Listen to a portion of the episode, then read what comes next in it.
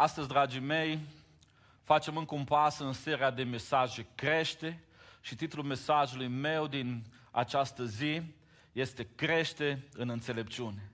Crește în înțelepciune. Atunci când vorbim despre înțelepciune, în lumea noastră trăim cel mai mare paradox. Niciodată în istoria lumii, ca și în perioada în care trăim noi, nu a existat așa de multă informație. Citeam un studiu UNESCO, la fiecare 15 secunde se publică o carte nouă. Deci, de când am început eu să vorbesc, deja după intro, clipul acesta, deja un autor și-a publicat un nou titlu. Vorbim de titluri noi, nu de multiplicarea cărților existente. 2,2 milioane de cărți se publică, titluri de cărți se publică în fiecare an. 100 de milioane, 100 de miliarde de dolari este industria tipăririi de cărți. Enorm de multe informații. Nu mai vorbim despre informația media, ziare, articole, așa mai departe, ci vorbim doar de informația clasică cu ISBN înregistrată în bibliotecile naționale. De asemenea, niciodată în istoria noastră nu au fost atât de accesibile informațiile ca și astăzi. În urmă cu vreo 2 ani mi-am cumpărat o bibliotecă virtuală cu peste 22.000 de volume, adică la un click distanță.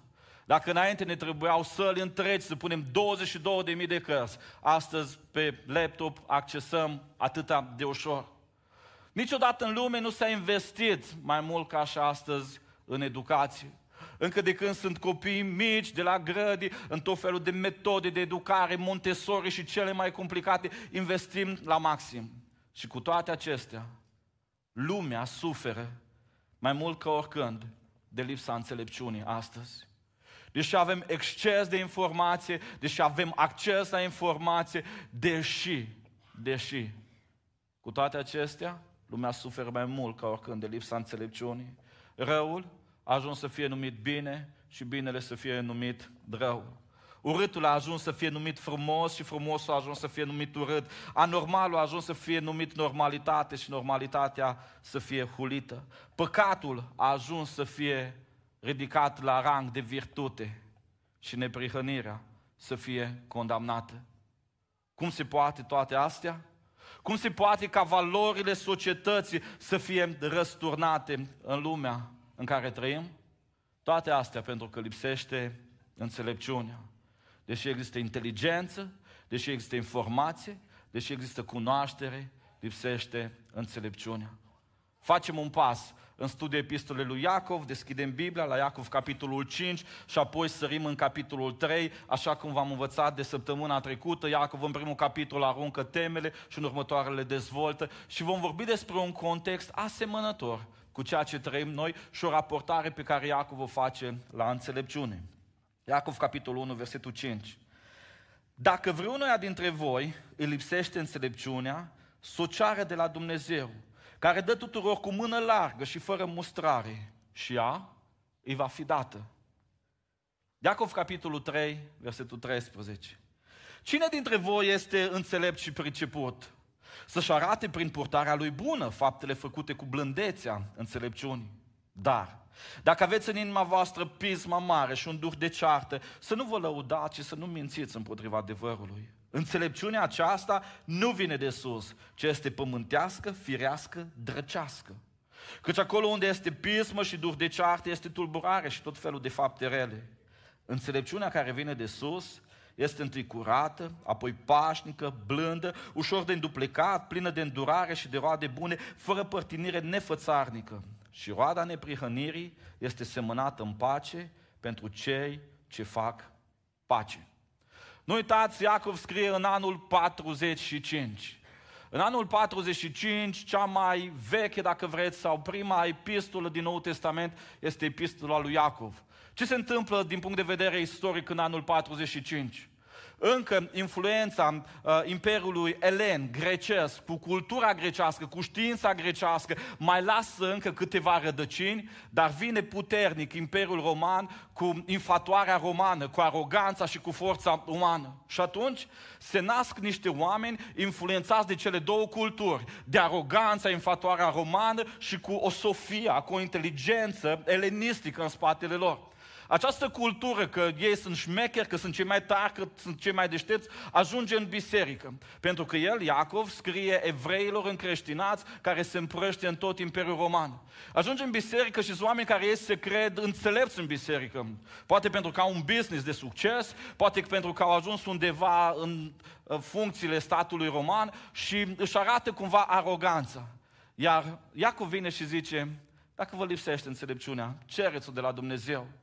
Vine mai departe și zice, oameni buni, stați să vă spun, faptul că ești smart, că ești inteligent, că știi să manipulezi oamenii din jurul tău, că știi să-ți așezi lucrurile, nu înseamnă că ești înțelept. Și zice astfel Iacov, cine dintre voi este înțelept și priceput? Haideți să văd în biserică, da? Vă credeți înțelept și pricepuți? Haideți să vă spun eu ce înseamnă înțelepciune din perspectiva lui Dumnezeu. Și vine Iacov și zice așa, Cine este înțelept și priceput? Să-și arate prin purtarea lui bună faptele făcute cu blândețea înțelepciunii. Dar dacă aveți în inima voastră pisma mare dur de ceartă, să nu vă lăudați și să nu mințiți împotriva adevărului. Și cumva Iacov separe lucrurile și zice, există o înțelepciune lumească, a fi smart, a fi înțelept, a fi combinator în lumea asta, nu e înțelepciunea lui Dumnezeu. Există o înțelepciune lumească, firească, drăcească, care are în spatele ei ce are? Pismă adică ciude sau invidie, care are duh de ceartă, care dacă nu ești de acord cu el, imediat sare la ceartă, la gâtul tău, că ți-ai permis să nu fii de acord cu argumentul lui, care are mândrie și care minte, care nu e transparent. Și Iacov zice, da, asta e înțelepciunea lumii, care a promovat-o uh, Imperiul Grecesc cu Sofia și infatuarea romană. Și voi vă credeți șmecher și aici în biserică veniți să arătați cât de inteligenți sunteți voi că știți să aranjați lucrurile. Însă există o înțelepciune care vine de sus care se deosebește de înțelepciunea asta și înțelepciunea aia care vine de sus, aveți nevoie să o cereți de la Dumnezeu. Și înțelepciunea care vine de sus, cum zice Iacov că este? Zice că este întâi curată, apoi este blândă, pașnică, ușor de înduplecat, plină de îndurare. În anul 1912, William Ster dezvoltă ceea ce noi știm astăzi, uh, coeficientul de inteligență IQ și măsoară după niște teste standardizate nivelul de inteligență al oamenilor. Media IQ-ului este de 100. Oamenii normali au 100 media IQ-ului. De-a lungul istoriei au fost oameni extrem de inteligenți care au folosit inteligența lor pentru a controla oamenii din jur, pentru a le face rău și pentru a înșela oamenii din jur. Adolf Hitler, avea IQ 141. Darwin avea IQ 135.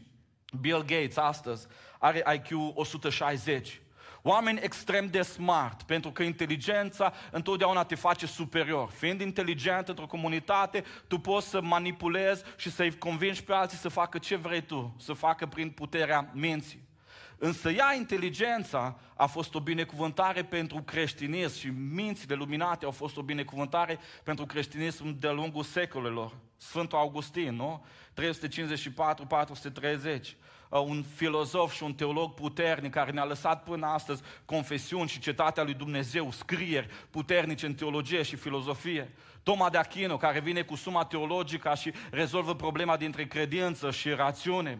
C.S. Lewis, unul dintre mari apologeți. Blaise Pascal, care e matematician, filozof și vorbim astăzi despre pariul lui Pascal și cel mai ades îl folosesc în momentul când cineva nu vrea să creadă, îi zic, știi pariul lui Pascal? Dacă cred și nu este nimic, n-am pierdut nimic, dar dacă nu cred și este ceva, am pierdut totul. Simplificat pariul lui Pascal. Vorbim despre Karl Barth și alte minți geniale pe care Dumnezeu le-a lăsat. Oameni care au știut să folosească inteligența pentru a fi o binecuvântare pentru alții. Inteligența oamenilor poate fi o armă a diavolului, așa cum a folosit-o Hitler, Darwin și alții, sau poate să fie o binecuvântare de la Dumnezeu. Depinde de motivația inimii. Iacov nu vine și nu neagă inteligența, ci zice în biserică, da, voi sunteți inteligenți, numai că inteligența asta e lumească, pământească, îi drăcească. Pentru că motivația voastră vă duce spre a manipula, a controla, a face lucrurile pentru a vă hrăni orgoliu și ol vostru. Însă există o altă inteligență, o altă înțelepciune care vine de sus, care e pură, care e blândă, care e ușor de înduplecat. În contextul ăsta, Rick Warren dezvoltă un principiu care mi îmi place foarte mult. Rick Warren zice așa, că fiecare om se naște în lumea asta cu abilități, cu capacități. Atunci când se naște, omul are niște abilități pe care le dezvoltă în viața lui. De exemplu, sunt oameni care se nasc cu capacități, cu abilități de relaționare. Ei un om de genul ăsta care uh, are niște capacități puternice de relaționare și îl pui într-o sală cu alți oameni. Prin carisma lui, prin empatia, prin zâmbetul lui, energizează sala. Toți sunt în jurul lui, îi ascultă glumele, poveștile sunt acolo. El are nativ zona asta și dacă a mai și dezvoltat, e foarte bine. Există oameni care se nasc cu abilități muzicale foarte puternice și copilul de mic fredonează, aude o melodie la biserică, ți-o cântă pe acasă, pentru că el are abilități, merge la o școală de muzică, dezvoltă mai tare. Apoi există oameni care își dezvoltă abilități organizatorice, nu? Copii care de mici își pun jucăriile în raftul lor, fiecare mașinuță la locul lor pentru că e foarte organizat. Ei, Rick Warren zice așa, că Dumnezeu ia aceste abilități, aceste capacități cu care noi ne-am născut nativ și în momentul convertirii noastre, în momentul nașterii din nou, Dumnezeu le amplifică și le transformă în daruri spirituale. Și un om care a fost foarte bun pe relaționare, în momentul convertirii Dumnezeu amplifică puterea asta și el devine un om care are darul încurajării.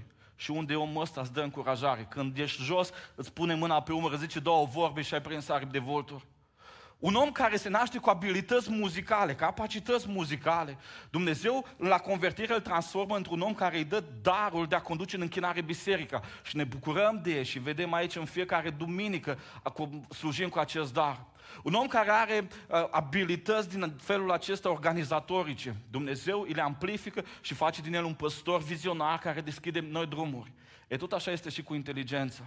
În momentul în care un om se naște și își dezvoltă capacitățile intelectuale, investind în inteligența lui, în momentul convertirii, Dumnezeu vine și amplifică aceste capacități și îl face un om înțelept. Atât Iacov, cât și Pavel vorbesc despre înțelepciune ca venind de la Dumnezeu. Iacov 1 cu 5 zice așa, Dacă vreunuia dintre voi îi lipsește înțelepciunea, să o ceară de la Dumnezeu, care dă tuturor cu mână largă și fără mustrare și ai va fi dată. Iacov zice că ea înțelepciunea este darul lui Dumnezeu, trebuie cerută. Pavel, 1 Corinteni 12 cu 8. Unuia este dat prin Duhul un cuvânt de înțelepciune, altuia prin același Duh un cuvânt de cunoaștere. Adică primești de la Dumnezeu cuvânt de înțelepciune. Iar în Psalmul 111 cu 10 scrie așa, Frica de Domnul este începutul înțelepciunii. Toți cei ce o păzesc au o minte sănătoasă și slava Lui ține în veci. În Psalmul 111 ni se spune că a călca în înțelepciune, primul pas al înțelepciunii este frica de Dumnezeu. Haideți să încercăm niște definiții. O primă definiție frumoasă o dă Charles Stanley, unul dintre cei mai mari pastori baptiști. În urmă cu câteva săptămâni a plecat la Domnul, o congregație de câteva sute de mii de oameni, o lucrare de câțiva zeci de ani care a impresionat lumea aceasta. Charles Stanley zice așa, înțelepciunea care vine de sus este capacitatea de a vedea lucrurile din perspectiva lui Dumnezeu și de a acționa în acord cu principiile lui Dumnezeu. Înțelepciunea care vine de sus îți deschide ochii să vezi lucrurile așa cum le vede Dumnezeu și să acționezi conform principiilor lui Dumnezeu. O altă definiție mai pretențioasă, mai teologică, este a lui G.I. Pikers, teolog evanghelic, care zice așa, Înțelepciunea este puterea de a vedea și înclinația de a alege scopul cel mai bun și mai înalt, împreună cu cele mai sigure mijloace de a-l atinge. Înțelepciunea este, de fapt, latura practică a bunătății morale. Ca atare, ea nu se găsește în plinătatea ei decât în Dumnezeu. Numai El este în mod natural și în întregime invariabil înțelept. De ce avem nevoie de înțelepciune?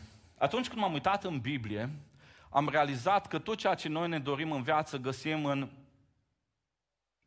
în înțelepciune. Auziți ce zice Biblia? Proverbe 3 cu 13. Ferice de omul care găsește înțelepciunea și de omul care capătă pricepere. Ea este mai de preț decât mărgăritarele și toate comorile tale nu se pot asemui cu ea. În dreapta ei este o viață lungă, în stânga ei bogăție și slavă. Căile ei sunt căi plăcute și toate cărările ei sunt cărări pașnice. Ea este un pom de viață pentru cei ce o apucă și cei ce o au sunt fericiți. Ce îmi dă înțelepciunea? De ce se merită să fiu înțelept? În primul rând pentru că înțelepciunea îți oferă o viață lungă. Așa zice Biblia. În dreapta ei este o viață lungă. Dacă iei decizii corecte și înțelepte în viață, ajungi să-ți lungești viața. Un studiu, citit săptămânile trecute, zice așa, că oamenii care merg la biserică, în medie, trăiesc cu 6,7 ani mai mult decât toți ceilalți oameni. De ce? Când astea două ore cât suntem la biserică, știți ce facem? Ne deconectăm de stres, de lumea de afară, de problemele noastre și ne focusăm pe un cel mai înalt decât al nostru. Și în momentul în care eu sunt aici și vă vorbesc și voi sunteți aici și mă ascultați, n-ar mai trebui să vă pese de facturile de mâine, de problemele de la job și așa mai departe. Lucrul ăsta îți detensionează viața, îți lasă pulsul în limite normale și îți aduce o stare de bine. Ce ne dorim în viață? Ne dorim în viață bogăție. Eu n-am văzut om pe fața pământului să-și dorească să fie sărac. Toți ne dorim să avem o viață îndestulată, binecuvântarea lui Dumnezeu să fie peste noi, peste copiii noștri, să le oferim ceea ce le trebuie pe pământul ăsta și să fim o binecuvântare și o binecuvântare pentru noi. Biblia vorbește și zice că în stânga înțelepciunii este bogăție. De ce? Că înțelepciunea te ajută să-ți chivernisești viața. Să nu-ți risipești energia, nu-ți risipești banii, nu risipești resursele care ți le dă Dumnezeu. Biblia zice mai departe că în stânga ei sunt bogăție și slavă, nu? Mai devreme sau mai târziu, dacă vorbim despre slavă, toți ne dorim slavă în lumea asta. Biblia zice clar că mi-ai de dorit să ai un nume bun. Asta înseamnă slavă, să ai un nume bun. Eu vreau despre mine să vorbească, să zic că da, ăsta e un om bun, ăsta a făcut ceva. Da, copiii sunt copiii omului ăsta care au făcut ceva în societate. Și Biblia zice că oamenii înțelepți își câștigă statutul ăsta și este vorbi, sunt vorbiți de bine în societate. Apoi Biblia vorbește despre căi plăcute. Plăcerea de a trăi. Când stai în calmul Bibliei, în principiile Bibliei, ai o plăcere de a trăi. Viața nu pare o corvadă. Cărări pașnice, siguranță, un sens al securității și un pom de viață, împlinire. Înțelepciunea ne le dă toate astea. Și mai mult decât astea, noi știm cât de important este să fim oameni înțelepți. Ce vreau să vă spun în dimineața asta este că în lumea asta vedem o mulțime de oameni inteligenți, smart, dar foarte puțini oameni înțelepți. Pentru că înțelepciunea vine de sus, de la Dumnezeu. Înțelepciunea este momentul acela când peste inteligența ta, când peste abilitățile tale, Dumnezeu își pune mâna Lui, lasă darul său spiritual și îți transformă abilitățile tale intelectuale în înțelepciune. Vreau să vă dau cinci căi. Vorbim despre primele trei mai pe larg și apoi ultimele două mai repede trecem prin ele, cum să ne dezvoltăm înțelepciunea. Pentru că ea, Biblia zice că înțelepciunea asta primită de la Dumnezeu se poate dezvolta. Suntem într-o serie în care vorbim cum să creștem și învățăm astăzi cum să creștem în înțelepciune. Primul verset, Psalmul 111 cu 10. Frica de Domnul este începutul înțelepciunii. Toți cei ce o păzesc au o minte sănătoasă și slava Lui ține în veci. Primul principiu care vreau să-l învățăm astăzi este acesta. Oamenii înțelepți acordă o atenție sporită lui Dumnezeu în viața lor. Oamenii înțelepți acordă o atenție sporită lui Dumnezeu în viața lor. Dacă vrei să fii înțelept, trebuie să acorzi o atenție sporită lui Dumnezeu în viața ta. Lăsați-mă să vă explic. Imaginează-ți că ești cu copilul tău de 8 ani de zile pe terenul de tenis și îl înveți să joace tenis de câmp, da? Îi pui racheta în mână, zici, uite, asta e racheta, uite, asta e mingea, trebuie să o arunci, servești, astea sunt regulile. Și face Dumnezeu ca pe terenul tău de tenis să apară domnul Țireac. Se uită domnul Țireac și zice, nu-i, nu bine așa, mâna nu-i bine, încheietura nu-i bine, hai să, hai să te învăț eu. Și vine domnul Țireac să ia mâna copilului, mingea să-i arate, tu ai două posibilități se acorzi o atenție sporită domnului Țireac, să zici, wow, unul dintre cei mai mari tenismeni români a tuturor timpurilor, ce onorat sunt să mă înveți copilul cum să servească, sau să zici, nu te băgai copilul meu, fac ce vreau cu copilul meu, eu îl învăț cum vreau eu. Cam asta înseamnă să acorzi o atenție sporită sau nu lui Dumnezeu. Dumnezeu e bossul. El a inventat viața și El a inventat regulile vieții. Adesea Dumnezeu vine și zice, ok, vrei să fii mai înțelept? Stai să-ți așezi eu mâna, stai să-ți așezi eu mingea, stai să te învăț cum să lovești, cum să iei decizi în viață. Dar de foarte multe ori, foarte mulți oameni înțelepți spun, n-ai ce să te bagi în viața mea, nu-s curios de tine, viața mea fac ce vreau cu ea. Și în momentul acela ne risipim în viața noastră pentru că nu înțelegem și noi acordăm atenția cuvenită lui Dumnezeu. Noi acordăm o atenție sporită. Auziți ce zice Biblia? Nu te socoti singur înțelept, temete de Domnul și abate-te de la rău. Oamenii înțelepți întotdeauna pun preț mai mare pe ce zice Dumnezeu decât pe părerile lor personale. Oamenii înțelepți și prima cale de a fi înțelept îi se acordă atenție sporită. Să zici, tu ești șeful universului, tu ai creat viața, tu controlezi conjuncturile, e normal că tu știi mai bine decât mine. Nu te socoti singur înțelept. Temete de Dumnezeu și abate-te de la rău. Dă voie să te întreb în dimineața asta, tu cum îți trăiești viața? Respecti indicațiile lui Dumnezeu pentru viața ta? Respecti Biblia, principiile lui Dumnezeu? Sau încă te crezi pe tine singur înțelept? Sau încă faci lucrurile în felul tău și spui lui Dumnezeu, nu te băga aici, viața mea, fac ce vreau cu ea. Omule bun, vreau să mă ascult în următoarele momente. Viața asta pe care o trăim, viața asta nu funcționează după încredințările și părerile mele personale și ale tale. Viața asta funcționează după legile lui Dumnezeu. Într-o zi, când vom ajunge în fața lui Dumnezeu, nu vom fi judecați după ce am crezut noi sau ce ni s-a părut nouă potrivit, ci vom fi judecați după legile și regulile lui Dumnezeu. E ca la poliție. Te oprește polițistul și zice, stop, ai trecut linia continuă actele, trei luni suspendat permisul. Și tu poți să zici, da, mie mi-e părut că nu am fost pe linia continuă. Mie mi-e părut că nu a venit nicio mașină, dar eu am crezut că nu e așa de grav. Dar acum, uite, și copilotul meu zice că n-a încălcat, de ce faci asta? Și polițistul spune, ai încălcat articolul cu tare, permisul, trei luni de zile, stai pe dreapta. E așa face și Dumnezeu. Dumnezeu se uită la articolele sale de lege. Dumnezeu se uită la regulile sale și Dumnezeu zice, ai încălcat regula binecuvântării în viață. Ți-am luat binecuvântarea. Șapte ani de zile în care o să fii sărac și o să te chinui. Ai încălcat regula harului meu, pentru că ți-am dat har și tu l-ai transformat în prilej de a păcătui. Ți-am luat harul de la viață. Și tu poți să vii să zici, da, mie mi-e supărut, da, mi-a zis vecinul, da, mi-a zis mama, frate, mie mi-e supărut ușor. Oamenii înțelepți Oamenii care trăiesc înțelepciunea și beneficiază de ea, îi acordă atenție sporită lui Dumnezeu. Pun preț mai mare pe ce zice Dumnezeu decât pe părerile lor, pentru că viața asta funcționează după regulile Lui și veșnicia funcționează după regulile Lui și o să fiu judecat și o să fiu judecat după regulile Lui, nu după regulile noastre. Atâția pocăiți, atâția oameni, o, dar încredințarea mea e că așa, cu încredințarea mea în iad. Milioane de oameni se duc în iad pentru că își conduc viața după încredințările lor, nu după cuvântul lui Dumnezeu. Al doilea principiu, cum să-ți mărești înțelepciunea. Cum să fii mai înțelept? Înțelepciunea asta care vine de sus, care e blândă, curată și care îți dă atâtea beneficii. Psalmul 90 cu 12. Zice așa, învață-ne să ne numărăm bine zilele ca să căpătăm o inimă înțeleaptă. Știi ce zice psalmistul? În momentul în care învăț să-mi număr zilele, în momentul acela inima mea se face mai înțeleaptă. Principiul care îl extragem de aici. Oamenii înțelepți conștientizează că viața se trăiește contra timp. Oamenii înțelepți conștientizează că viața se trăiește contra timp. Adevărul uitat de foarte mulți oameni dintre noi este că ne trăim viața contra timp.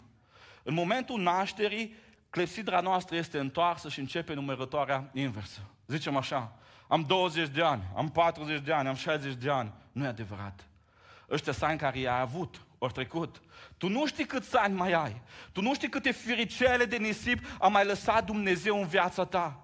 Tu nu-ți permiți să trăiești, să-ți risipești viața, pentru că nu mai știi ce este dincolo. Viața este atât de scurtă, încât nu ne putem, să risip, nu ne putem permite să o risipim pe lucruri care nu contează. Viața este atât de scurtă încât nu avem voie și nu putem să ne permitem a o risipi pe lucruri care nu contează. Nicolae Iorga zicea superb, în viață risipim ani și la moarte cerșim clipe. N-ați văzut oameni așa, când ajung în buza morții, când mai vor să trăiască încă o zi, încă o oră, încă trei zile, să ajungă pruncul din America, fata din Spania, să împace cu ei, să-și rezolve problemele, când în viață au risipit ani? Știți ce fac oamenii înțelepți? Realizează că viața asta se trăiește contra timp. Clepsidra e întoarsă și viața merge. În momentul în care realizezi că viața se trăiește contra timp, îți prioritizezi viața. Faci lucrurile ce contează. În viață am dat multe examene și pe vremea când eu dădeam examenele, profesorii supraveghetori făceau câte un cerc pe tablă și îl împărțeau în patru cadrane.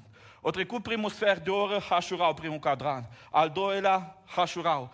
Al treilea sfert de oră hașurau. Când eram la ultimul cadran, știam că mai am 15 minute. Oameni buni, prioritizam tot ce scriam. Nu mai ascuțeam creionul, nu mai stăteam să mă gândesc, nu mai făceam nimic pe ciornă. Totul făceam, știam că mai am un sfert de oră, că sunt contratimp.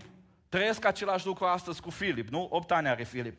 Și e seara, se joacă prin casă, toate ale, spun așa, Filip în 15 minute merge la culcare. În momentul ăla se mai joacă încă 3 minute, merge, se spală pe dinți, le face toate. Până atunci stă cu televizorul, cu jucăriile lui. Știți care e misiunea diavolului? Misiunea diavolului în lumea noastră este să ne distragă atenția. Să nu realizăm că trăim contratimp.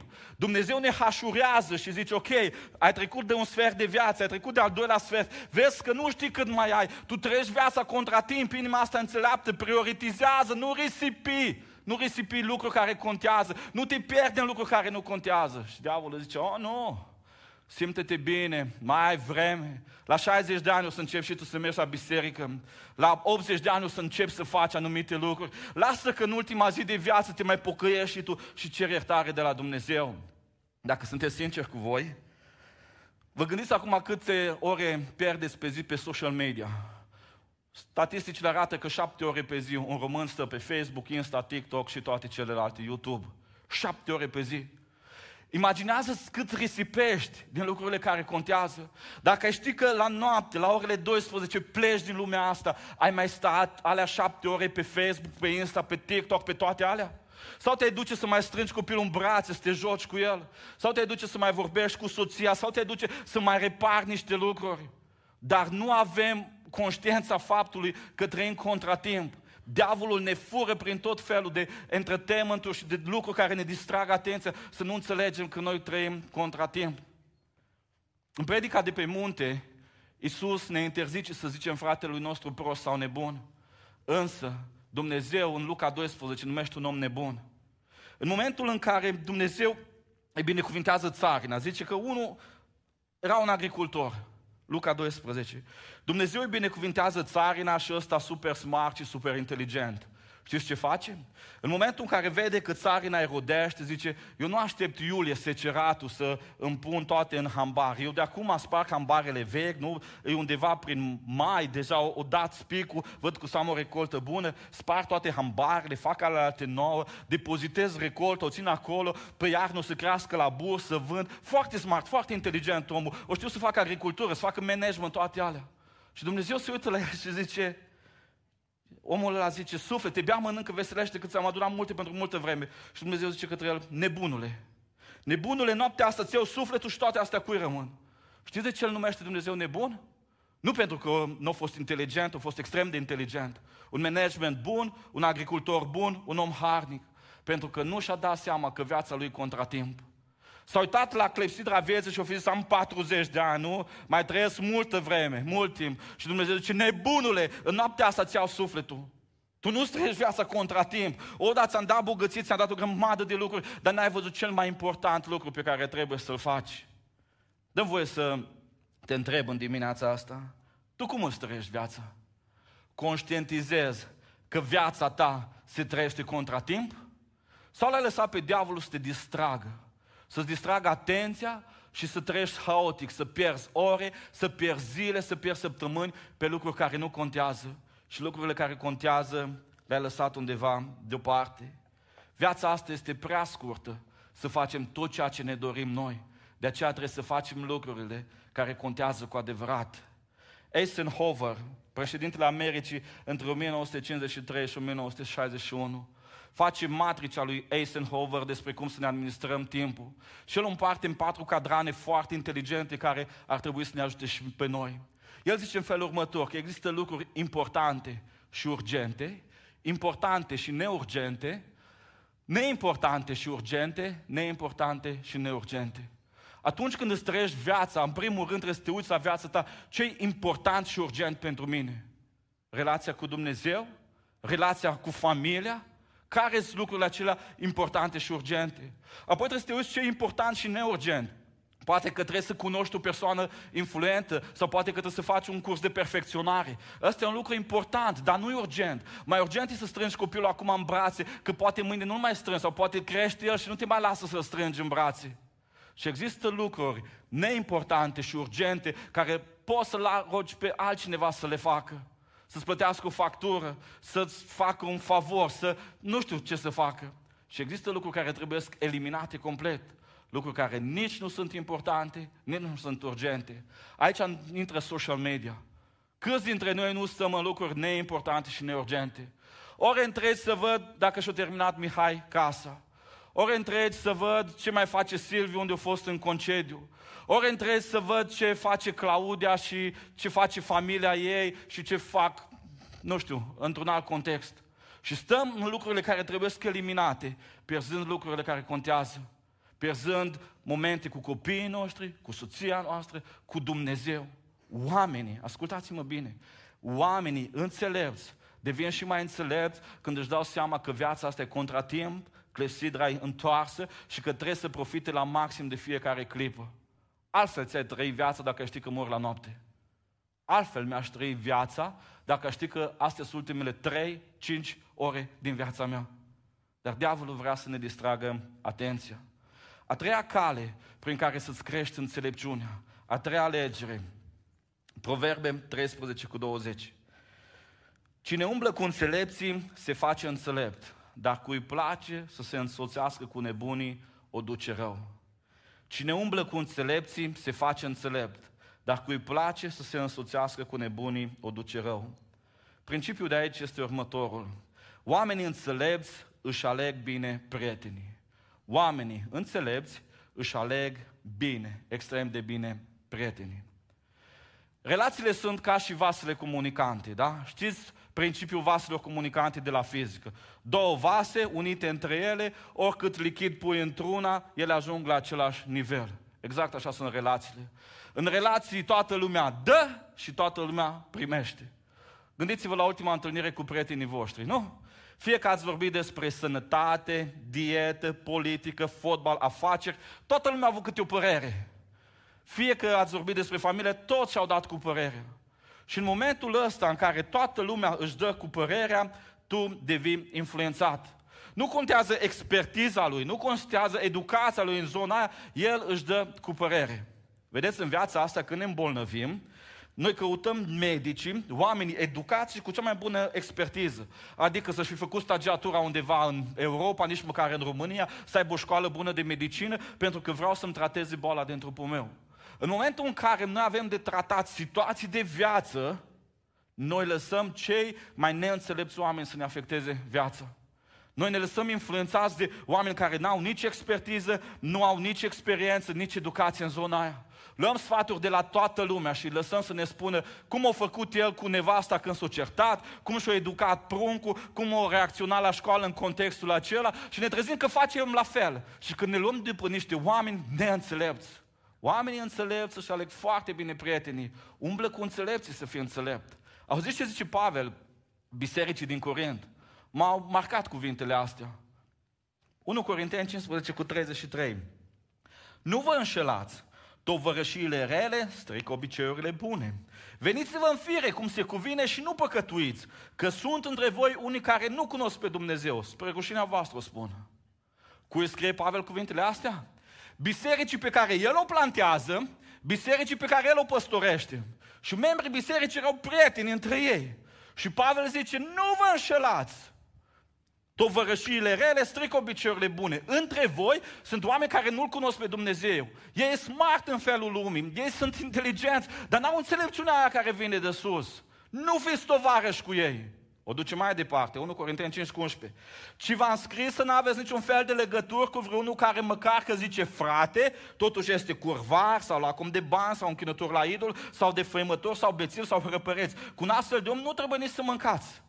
Pavel le zice, oameni buni, ca să fiți înțelepți, alegeți-vă prieteni înțelepți. Nu înseamnă că dacă face parte din comunitatea ta, neapărat este un om înțelept. Nu! Aveți grijă! Depărtează-te de oamenii ăștia că s-ar putea să împrumuți niște obiceiuri, niște sfaturi care să distrugă viața personală, familia, business-ul și toate alea. Caută oameni înțelepți, oameni cu expertiză. Vreau să te gândești acum la cel mai înțelept om pe care îl cunoști. Deja știm că înțelepciunea este inteligență peste care pus harul lui Dumnezeu, vine de sus, că trebuie să fie calm, așa mai departe, știm ce, ce e înțelepciunea. Vreau să te gândești la cel mai înțelept om pe care îl cunoști. Câți prieteni are omul cel mai înțelept pe care îl cunoști? Înconjurat de mulți prieteni? Foarte puțini prieteni. Foarte puțini prieteni. Știți de ce? Pentru că în lumea asta sunt puțini oameni cu care un om înțelept vrea să fie prieten. Pentru că în lumea asta sunt puțini oameni, sunt puțini oameni cu care un om înțelept vrea să fie prieten. După primul program a așteptat un om pe care îl consideră înțelept și mi-a zis așa, în sfârșit am înțeles de ce nu pot avea prieteni. Deși e bine poziționat în societatea noastră, zis, întotdeauna când ies la restaurant sau la cafea cu ei, mă întreabă cum să fac bani, cum să aranjez anumit lucru, dar eu am țeluri mai înalte. Oamenii înțelepți au puțini prieteni. Acolo sus, aerul e rar, nu oricine poate să înțeleagă pe Dumnezeu, voia lui Dumnezeu și că viața asta e mai mult decât plăcere, decât bani decât să învârți lucrurile, să le manipulezi în favoarea ta. Dăm voie să te întreb în dimineața asta, tu cum îți trăiești viața? Ți-ai ales bine prietenii sau ai lăsat alți oameni să te aleagă pe tine ca prieten? Mulți oameni își lasă viața cu ușile deschise și oricine poate să intre în viața lor, să le influențeze deciziile, familia și toate lucrurile, pentru că ei sunt prieteni cu toată lumea. Ți-ai ales bine prietenii sau ai lăsat alți oameni să intre în viața ta? O aplicație pe care îți propun să o faci este următoarea. Întreabă-te dacă în momentele cele mai dramatice ale vieții tale ți-ai lăsa deciziile vitale pe mâna prietenilor tăi. În momentele cele mai dramatice din viața ta, ai avea curajul să-ți lași viața pe mâna prietenilor tăi? Aceia sunt prieteni înțelepți. În momentul în care tu îți dai seama că tu nu mai poți avea imaginea de ansamblu, că situația în care ești nu te mai ajută să procesezi tot contextul, trebuie să-ți lași viața pe mâna cuiva. Ăia sunt prieteni adevărați. În 2019, când am fost bolnav, am avut așa o perioadă în care, v-am spus eu adesea, simțeam că mă stingeam, medicii veneau dimineața, îmi spuneau că o să fiu bine, șapte, opt medici. La un moment dat a venit unul și a zis, uite, dacă nu pleci de aici din spital, o să mor. Era așa o tensiune între ce ziceau șapte, opt în fiecare dimineață când veneau la vizită și omul ăsta. Am luat decizia să plec din Arad spre Viena, știți când? Într-un moment când un om pe care îl consider înțelept a sunat-o pe Adelina, pe soția mea, Ade era cu mine. A vorbit și a spus, uite, trebuie să plecăm cu Oti, trebuie să-l ducem la Viena. Și Ade a zis, uite cine sună, zice, poți să vorbești. N-am vorbit cu nimeni la telefon pentru că eram foarte bolnav. Când omul ăsta mi-a zis, ok, n-avem șanse, trebuie să plecăm, am zis așa, dacă trebuie să plecăm, plecăm. Pentru că am știut că sunt într-un moment în care eu nu văd imaginea de ansamblu. Am știut că sunt riscuri, dar am avut încredere pe decizia asta. Ăștia sunt prietenii înțelepți pe care trebuie să ai în viață. Nu poți să ai mulți, că ăștia sunt puțini în lumea asta. Unu, doi, trei. Dar trebuie să ai curaj la un moment dat să zici, ok, eu nu mai văd imaginea de ansamblu. Eu nu sunt în stare din cauza bolii, a contextului să iau decizia potrivită. Dar am încredere că inima ta e pentru mine, că înțelegi, că ești destul de inteligent și că ai principiile lui Dumnezeu să iei decizia cea mai bună.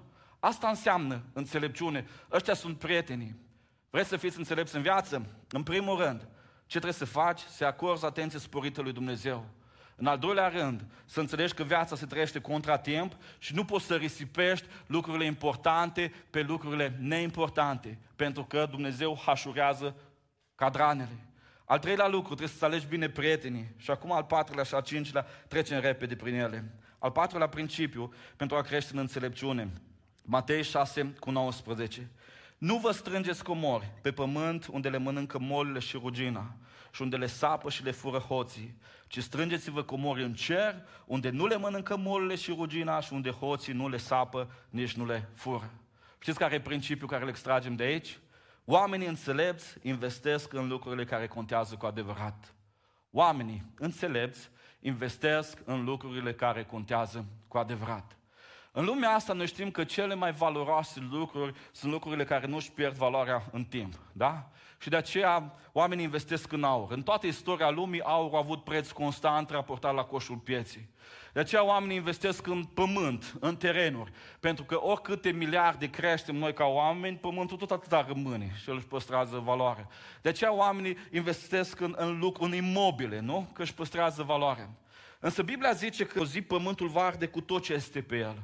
Și cu aur, și cu pământ, și așa mai departe. Însă există trei lucruri despre care Biblia vorbește, care vor exista pentru totdeauna și care contează cu adevărat și sunt cu adevărat prețioase. Sufletul tău, oamenii din jurul tău și cuvântul lui Dumnezeu. Oamenii înțelepți, în primul rând, investesc în sufletul lor. Ce înseamnă să investești în sufletul tău? Sufletul cuprinde rațiune, emoții și voință. Oamenii înțelepți investesc să-și dezvolte raționamente cât mai corecte și mai puternice. Da, e faină să, nu știu, să ai o mașină de 100.000 de euro. Dar în 2, 3, 5 ani mașina aia de 100.000 de euro se devalorizează. Poate că e mai faină să-ți plătești o educație de 50.000 de euro și 50 de ani tu să fii un om educat și să investești, să iei decizii bune în viață, că la momentul oportun ai investit în raționamentul tău. Da, poate că e faină să uh, stai duminică dimineața și să nu vii la biserică și așa mai departe. Însă în momentul în care tu ai venit, tu, tu te expui cuvântul lui Dumnezeu, Duhului Sfânt și investești în emoțiile tale, în raționament, în voința, în voința ta. Da, poate că e faină să te bucuri de viața asta, dar când te gândești la sufletul tău, te gândești să investești în mântuirea lui. Primul lucru pe care fac oamenii înțelepți, investesc în rațiunea lor, în emoțiile lor, în voința lor, dar mai ales în mântuirea sufletului lor.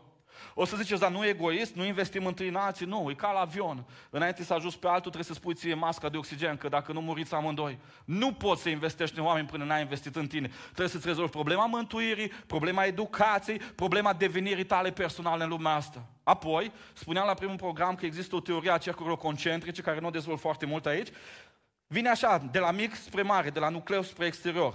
Apoi trebuie să investești în oamenii de lângă tine. Da, oamenii de lângă tine. Biblia zice că vom merge în cer nu doar cu sufletul nostru, ci și cu oamenii mântuiți, care ajung în viața noastră. Mi-ar place foarte mult să duc în cer o mie de africani, zece mii de africani, dar o să plâng cumplit dacă oamenii de lângă mine nu sunt în cer dacă nu-i familia mea, copiii mei. Și atunci, după ce am investit în mine, în mântuirea mea, în educarea mea, investesc în copiii mei. Investesc în soția mea și pe cercul concentrice, în biserica mea, în zona de aici. Și investesc ca să fiu un om înțelept, să investesc în lucrurile care contează cu adevărat. Și apoi, cuvântul lui Dumnezeu. Cerul și pământul va trece, zicea Iisus, dar nici o iotă, nici o virgulă din cuvântul lui nu va trece. Da, Iisus este Logosul, cuvântul veșnic, cuvântul întrupat. Trebuie să investim în propagarea cuvântului lui Dumnezeu. Și asta înseamnă să investești în biserici, să investești în asociații misionare, să investești în emisiuni media, să investești în content media, orice ce duce cuvântul până la marginea pământului. Oamenii înțelepți investesc în lucrurile care contează cu adevărat. În momentul în care vrei să fii mai înțelept, trebuie să prioritizezi lucrurile astea.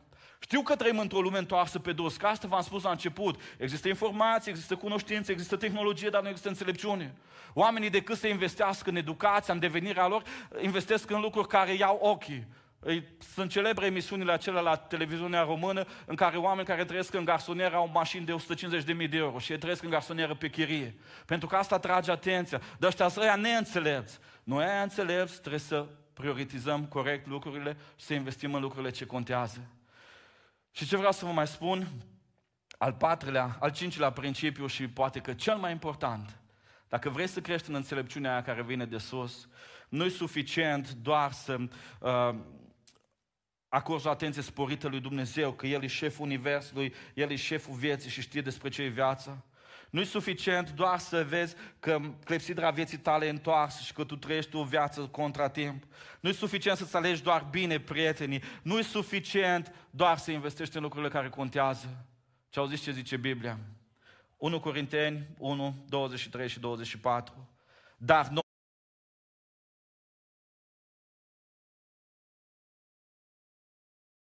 pe Hristos cel răstignit, care pentru iudei este o pricină de potignire și pentru neamuri o nebunie. Dar pentru cei chemați, fie iudei, fie greci, este puterea și înțelepciunea lui Dumnezeu. Cine este Hristos? Înțelepciunea lui Dumnezeu. Oamenii înțelepți dezvoltă în fiecare zi a vieților o relație cu Isus. Oamenii înțelepți dezvoltă în fiecare zi a vieților relația cu Isus. Înțelepciunea în final nu vine dintr-un set de reguli, un set de principii. Înțelepciunea vine dintr-o persoană. Isus Hristos este înțelepciunea lui Dumnezeu. În momentul în care tu ești templu a Duhului Sfânt și Hristos ia chip în tine, deciziile pe care le iei tu vor fi deciziile pe care le-a luat Isus. Locurile în care mergi tu vor fi locurile în care merge Isus. Faptele pe care le faci tu sunt faptele pe care le face Isus. De ce? Că tu ești doar o mânușă în care este Isus. Și atunci El este înțelepciunea lui Dumnezeu. Pentru că Isus nu poate să meargă într-un loc și tu în altul în momentul în care El a luat chip în tine, ci El din tine te duce și îți coordonează viața. Vedeți, în lumea asta, atunci când vorbim de prietenie, de amiciții, de relaționări, din nou ne referim la cercuri concentrice. Și eu, ca și voi, am, să le zicem, prieteni care sunt la cercul ăla. Așa, când ne vedem pe oraș, ne întrebăm prin oraș, ce faci, cum ești, bine, ploaie, nu ploaie, ce să face familia și gata. Apoi am prieteni care le spun, ok, mi s-a stricat mașina unde o rezolv și îmi dau sfaturi. Apoi o altă categorie de prieteni la care le spun despre problemele mele și le cer sfaturi. Însă există prieteni de foarte, foarte apropiați la care îți desfaci sufletul, îl pui pe tavă, spui lucruri la care nu poți să le spui soțului, soției. Sunt prietenii aia care sunt acolo lângă tine. Ei, trebuie să dezvolți, oamenii înțelepți, dezvolți o relație cu Isus atât de puternică încât Isus știe cele mai mici detalii a vieții lor și viața lor e coordonată în cele mai mici detalii de Isus. Cam despre asta e înțelepciunea. Mă uit la oameni în generațiile trecute, generațiile bunicilor și străbunicilor noștri, oameni extrem de înțelepți, oameni care n-au avut multă carte, oameni care n-au avut acces la informații, oameni cu două clase, dar oameni care l-au avut pe Isus în viața lor. Și dacă venea și ne întrebai despre o situație de viață, îți spunea, fa așa că faci bine. Ne dorim să creștem. Și Iacov vine și pune epistola asta într-un context în care ni se potrivește nouă. Într-un moment în care cultura elenistică, Sofia, înțelepciunea elenistică, se lovește de infatuarea romană, că ăștia erau șmecheri, că mergeau, că luptau, că cucereau lumea. Vine, vine Iacov și zice, aveți grijă la înțelepciunea asta. A fi smart, a fi inteligent, a manipula lucrurile, a ști să le așezi în favoarea ta, nu înseamnă că e înțelepciunea lui Dumnezeu de sus. Dacă în momentul în care ești pus în fața unui argument, în tine există duh de ceartă, în tine există pismă și tu înșel, nu poți să spui adevărul, înțelepciunea aia e pământească, drăcească, lumească. Aia înseamnă inteligență.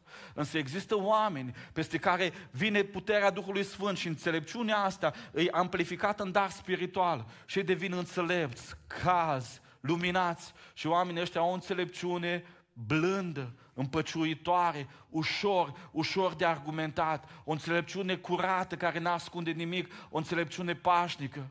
Au fost în istorie și pe la 1600 au fost o influență puternică în Europa Occidentală în care oamenii se veneau și se salutau cu latinul, salut memento mori. Aduți aminte că o să mori. Se vedeau dimineața la petrecere și ziceau memento mori, aduți aminte că o să mori. Și în momentul în care tu îți dai seama că tu o să mori și că tu ești contra timp, deja îți vezi altfel viața. Mi-aș dori să fim oameni înțelepți. Și dacă noi am realizat că nu mai avem 10 de ani pe care zicem noi că avem în față și că dea clepsidra noastră întoarsă de Dumnezeu și Dumnezeu știe doar firele de nisip, că ăștia sange s-au dus, nu am ce avem. Am trăit cu adevărat înțelepți. Vreți să fim oameni înțelepți? Haideți să ne ridicăm și aș vrea să ne rugăm pentru asta.